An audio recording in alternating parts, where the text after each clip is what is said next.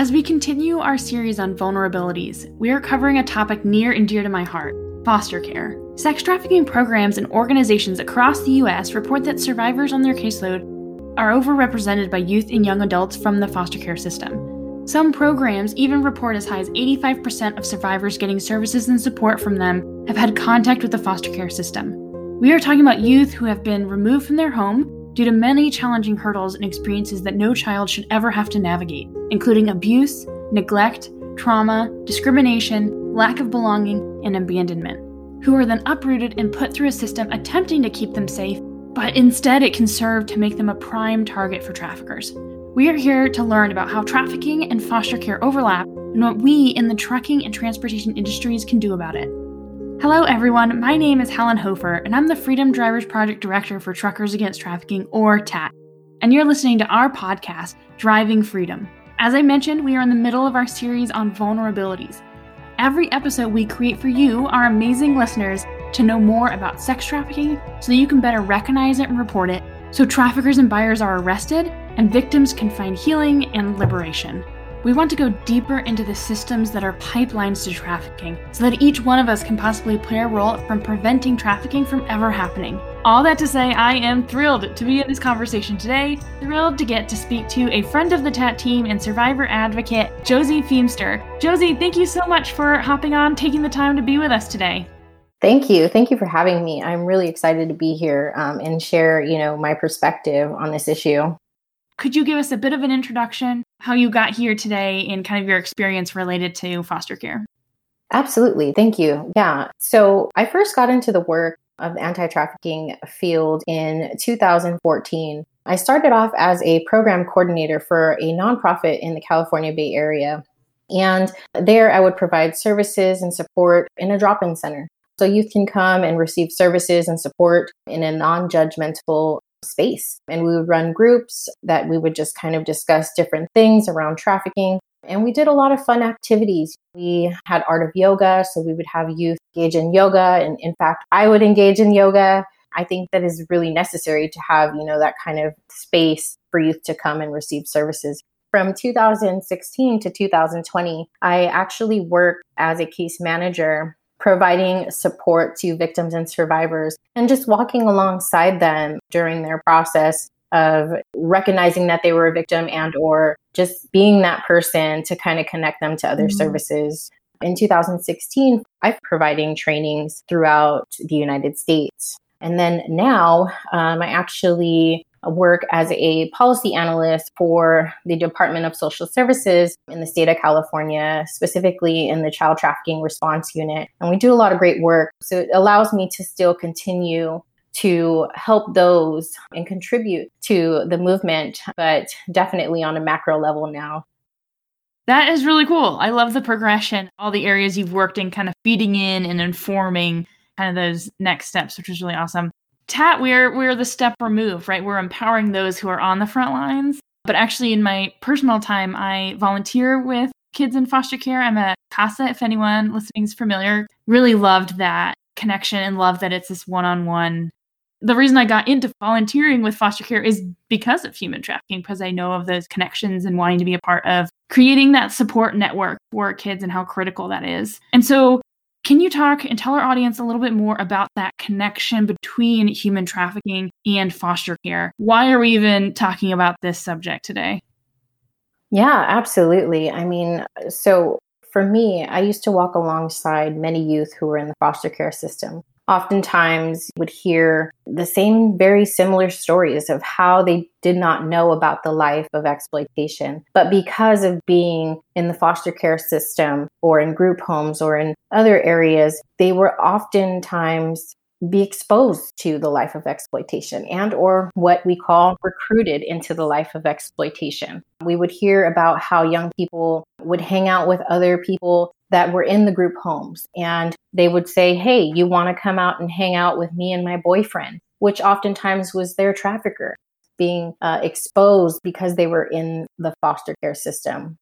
And as I was preparing for this episode and just through our work, I've heard stories of that and actually uh, had someone reference a case that they were working on where they actually knew trafficker who was exploiting a woman, a young woman, who then said, Hey, I actually want you to get placed in a group home so that I can use you to recruit. Like, I'm going to target the group home. I'm going to recognize they have these vulnerabilities. And can you talk a little bit about what are some of the vulnerabilities? Why would they target kids who are in foster care?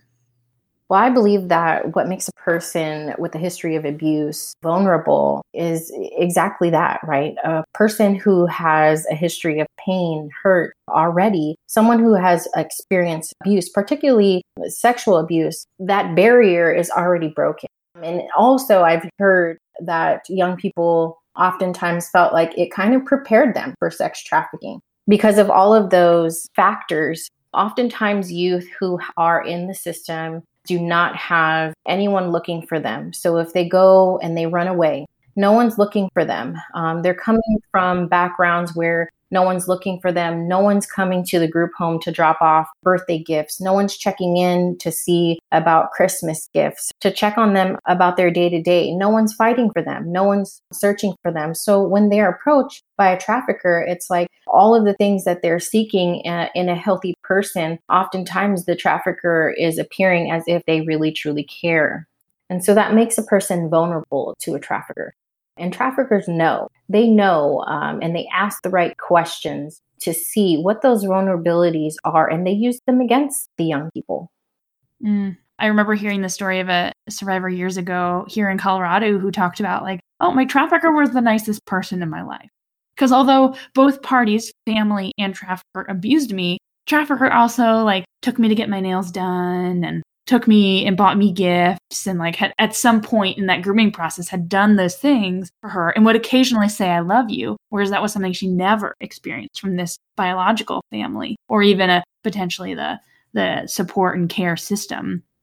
Yeah i mean oftentimes i would even hear young people say at least i'm getting paid for it. Uh, you know when i was being sexually abused by whomever I wasn't getting anything out of it but pain. But now I'm getting money out of it. And so that sense, you know, a young person thinks like this is my choice. I get to choose. Um, and I'm getting something out of it this time. Do you think that that has any role to play in why it's so hard for someone to leave the life because of that control component? Absolutely. There's a lot of reasons why a person, um, why it's so hard for people to leave the life of exploitation. But that's definitely one of the reasons. May not even see their situation to be exploitive. They might think that it's just me or them getting money, as one would say, or me just trying to provide a life for myself that I didn't have prior to the life of exploitation. Yeah. And working, even with the couple of kiddos that I've worked with, I get the sense I'm totally done with this system. I will do anything to provide for myself. Yeah.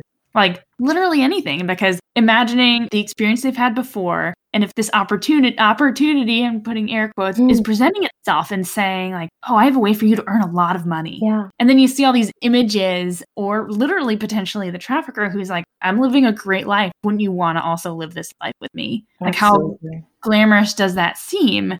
I wonder if there is also then this sense of family. I've heard of that term, like this is the family, this is the fam. Yes. I don't know, have you heard that or is there that sense of community? Absolutely. Oftentimes, a lot of youth who are in the life of exploitation find that sense of family in the life, mm-hmm. right? There will be the exploiter who is oftentimes called daddy. I'm using air quotes also. Um, and, you know, and then you have the wifeys, which are the other people mm-hmm. who are being exploited as well. I've heard so many stories. You know, this is the only family that shows up for me. These are the only people that show up for me. And when it's my birthday, they brought a cake me and sang happy birthday for me. When you think of young people and their brains not being fully developed, it's hard to mm-hmm. to to determine and see that this is bad and this is wrong. Yeah, and when you've not experienced anything else. One simple thing that I remember doing with one of my kiddos was like, we're going to go to a bank, set up a bank account. No one has ever done that with you then how do you know that that is a safe thing to do or an okay thing to do? Or, you know, you're setting up expectations based on what you're learning. And if the expectations that are being set up are that this is the way you treat men, this is the way you treat women, this, this is the way people treat your body, there are years of experience that have led to that moment. And I read a Holly Austin Smith's book, Walking Prey, and I felt like that really helped me understand those steps. And that's kind of what we're talking about here. I do kind of want to shift because I know then there's uh, this other overlap that I want to touch on, which is then the overlap with the juvenile justice system. Because there are a lot of kids who will have been in foster care and have had interactions with juvenile justice. Can you talk about why does that matter when we talk about vulnerabilities to trafficking? Yeah, absolutely. So the juvenile justice system and the foster care system has a huge connection. It's again how many young people get involved, and it is one of their vulnerabilities. One of the things I think of is youth who have been in the juvenile justice system. Oftentimes, I've heard many stories of youth and from probation how youth have been brought into the juvenile justice system because they committed a crime. And I'm using air quotes again. They were forced to commit that crime because of their trafficker. And then you also um, have these two systems are oftentimes interwoven. Many times young people are in both systems. Yeah. And I'm thinking these are places where they could be identified as victims, where they could be receiving support. And I know that there are some programs out there that are doing that, that are working to uncover and really support them through all of the trauma they've gone through. Yeah, I mean, the juvenile justice system and the foster care child welfare have a duty for, you know, identifying and documenting youth who have potentially are being exploited. And I think that our counties are doing a great job in making sure that they have that piece of identifying youth and asking the right questions because oftentimes youth are not going to say, I'm being exploited. And when youth are picked up, they're manipulated by their traffickers to say, don't say what's happening, don't tell the truth, because all they're going to do is not believe you and incarcerate you. And so when they are in a facility it's like, okay, he was telling me the truth. I have to believe him. Right. It would be fairly difficult to see or understand that, like, oh, I am in a correctional facility or I'm on probation. So why would you necessarily think, oh, this can be a support system for me? you mentioned, right, we're not going to come up, walk up to a youth and be like, are you being sex trafficked? that that isn't really the language that they would identify with, maybe potentially understand, but certainly not identify with. What would be some language? What have you used in talking to youth and kind of figuring out their story? A lot of times, I think that it really just depends. Each person is going to be different. Each young person is going to identify differently. But I think, honestly, I believe that if you talk to youth and get to know them and build that rapport, things will come out. A lot of times, when I work directly with youth, we would go on for a drive and take youth to like the beach for the first time. And when we're in the car, the van rather, because we drive a big old van, me and another staff member, that would be the time where they would kind of like share their deepest and most painful experiences, oftentimes. And so I think building rapport is key and very critical if you're trying to get that information to kind of keep them safe and see where they're at, and not necessarily just going in for their trauma well, what happened to you? As an advocate, I would say building the rapport be critical to getting the information you need. You're kind of touching on this, but I would actually love to hear a success story from your work. Yeah. So success story. There are success stories. I would like to say I am a success story, um, although I was not part of the juvenile justice system and or the foster care system. And sometimes I think missed opportunities. Uh, but as far as success stories, working with youth who have been in the foster care system and experienced trafficking, I can say that success looks different for each youth right? Um, of course, success includes um, leaving the life of exploitation. But after that, I think that success is leaving the life of exploitation and figuring out what it is that they like to do and being able to experience life in a different way. Youth have not experienced healthy experiences. When you come from a life of trauma, pain, and abuse, then that's all you know. When I worked as a program coordinator, we would take youth to the mall sometimes because they would get stipends and money to just go and buy a few things for themselves. And so we would take them. And one time we went into a Build a Bear. And when we went into a Build a Bear, I seen a youth and heard the youth become 10 again. The tone of their voice. They had never been into a Build a Bear. They had never had a Build a Bear that, you know, they got to see be created. I'm not sure if many folks uh, on the podcast have heard of Build a Bear, but I'm sure you have. If not, look it up. It's pretty cool. But again, you know, watching that youth turn into that young person again and experience something very healthy. It was really exciting to see. And that young person went on to be uh, really great and, you know, left the life of exploitation and never looked back. So that to me is a success. Leaving the life of exploitation itself is a success. I know many people who have lost their lives while being in the life of exploitation. And that to me is really hard. So, success is taking each step to move forward in their lives, whatever it looks like. It may not be traditional school, it may be they become an artist and make music or art and are just successful in their own ways. And the the youth who at the Build a Bear, what did they go on to do? Yeah, I mean, uh, she's doing great. She's a mother and doing really great things, raising her her children. Oh, and she graduated high school. You know, um, many times I, I worked with youth that hadn't been in school two plus years. Graduating high school is a huge success for many youth who have been exploited. So you talk about success being even just getting out of the life, but we know that there are a lot of barriers to anyone leaving human trafficking. What makes it particularly difficult for someone who's in foster care to exit the life? Yeah, I mean the the lack of support, the lack of healthy people in your life, that's a key piece that I think that is missing. Having those healthy adults to kind of help and support and guide them as you mentioned, you know, getting a bank account, knowing what credit is, knowing how to wash their laundry, just basic things that mm-hmm. um, they are not aware of that they can have or be. So, oftentimes, the mm-hmm. lack of resources is one of the things that I think is really hard. For instance, in California specifically, youth who are part of the foster care system have the opportunity to opt into what is called extended foster care.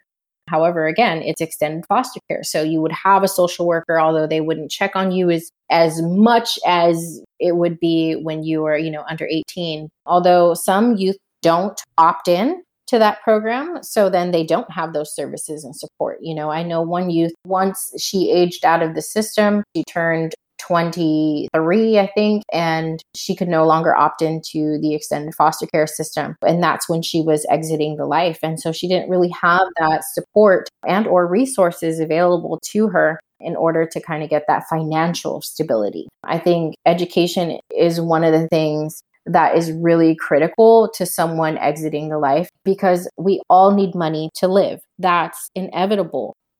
So, as we kind of circle back to then our audience, as we're talking about professional drivers, those in the transportation industry, what are two things that you would want them to know about foster youth that they might come across who potentially being trafficked or potentially in a dangerous situation that they might come across while they're out on the road or in their communities as a part of advocating for them or supporting them?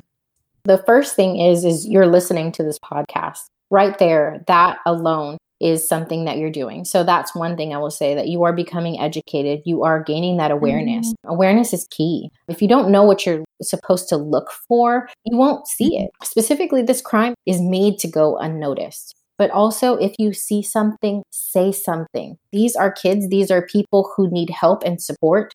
If you see something, say something. Report it to the National Human Trafficking Hotline. And as you mentioned, that key one person that can change someone's life. I think of a lot of young people that said, you know what, it's because of so and so that I didn't give up and I knew I can rely on them and call them. Um, I've had social workers say, you know, they still call me. It's hard, but we know that if we keep that door open and we let them know, we will be here for you no matter what. Even if it's saying, you know what, here's a bag of resources, of some basic um, items that you may need. Here you go the key part is being non judgmental and letting them know you will be there when they are ready. And what does that say? Like, right at the start of the podcast, you mentioned that the trafficker is the one who's then showing fake love to like earn their affection. But what if you are consistently saying, no, like, I'm giving you this backpack because I care about you? Josie, I am really thankful for you taking the time and going through these stories. I know that that can be difficult on various levels, and so I really appreciate you taking the time to remember these stories and to share them with us. And so we are so excited that we can learn all about the foster care system and human trafficking and how we can play a role in ending it. I highly encourage everyone listening to check out our show notes. We're going to list and link to resources there so you can continue to learn more about how you can get involved in supporting those who are in foster care, how you can get involved in ways that are helping to prevent human trafficking. And I want to take a minute to thank you, our listeners, for taking the time to educate yourselves, to take action, and serving your communities on and off the road in this way. I would love it if you guys would go and rate and review our show so that other people can find this. Uh, let us know what you think. Let us know what questions you have. We would love to hear from you. We are here to support your work. Feel free to reach out to us at tat.truckers at gmail.com. That's tat.truckers at gmail.com. That is our info line. You can reach out to that at any point in time. We'd love to hear from you. So when you see some signs of human trafficking, when you suspect it, when you're starting to see those red flags, make sure to make that call right away. No matter who that individual is, they deserve the chance to be connected to support systems who can help them out of the situation and support them to a thriving life. If you know someone in the foster care system, lend them that support. Make sure they know that you're there, that you are a trusted adult. Create that safe space for them, because in doing so, you truly are driving freedom.